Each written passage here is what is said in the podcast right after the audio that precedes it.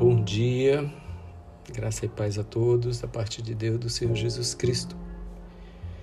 No livro de João, no capítulo 1, versículo 35, diz assim: No dia seguinte ao batismo, né, Jesus, estava João outra vez na companhia de dois dos seus discípulos.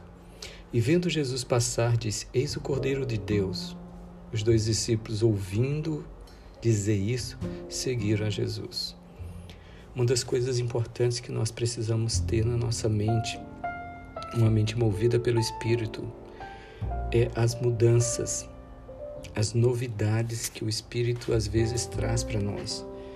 Nós somos muito constantes e nós temos a facilidade de formar um bloco de ideias que às vezes é impossível de ser mudada, de ser transformada, de ser alterada ou de ser trocada completamente.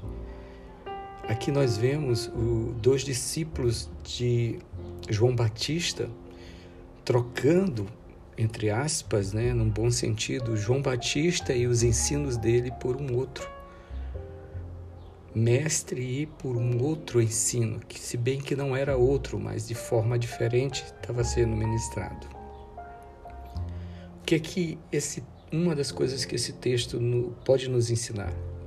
Nós que temos a mente de Cristo, nós temos que estar muito abertos às mudanças de entendimento que o Espírito Santo traz para nós, para que nós não possamos ser fechados em um aspecto apenas da verdade. João, ele representa parte de um todo. Jesus representava outra parte.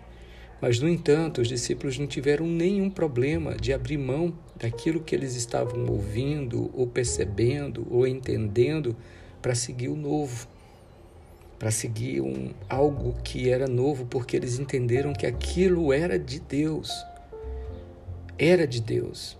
E por um outro lado, João Batista, com toda a humildade, não prendia as pessoas, os seus discípulos, para que ficasse apenas observando e retendo o conhecimento limitado que ele tinha. Então, que nós possamos ter a mente de Jesus, prontos para aprender as novidades de vida que Deus tem para nós. Coisas que olho não viu, nem ouvido ouviu, e jamais chegou ao coração de homem nenhum.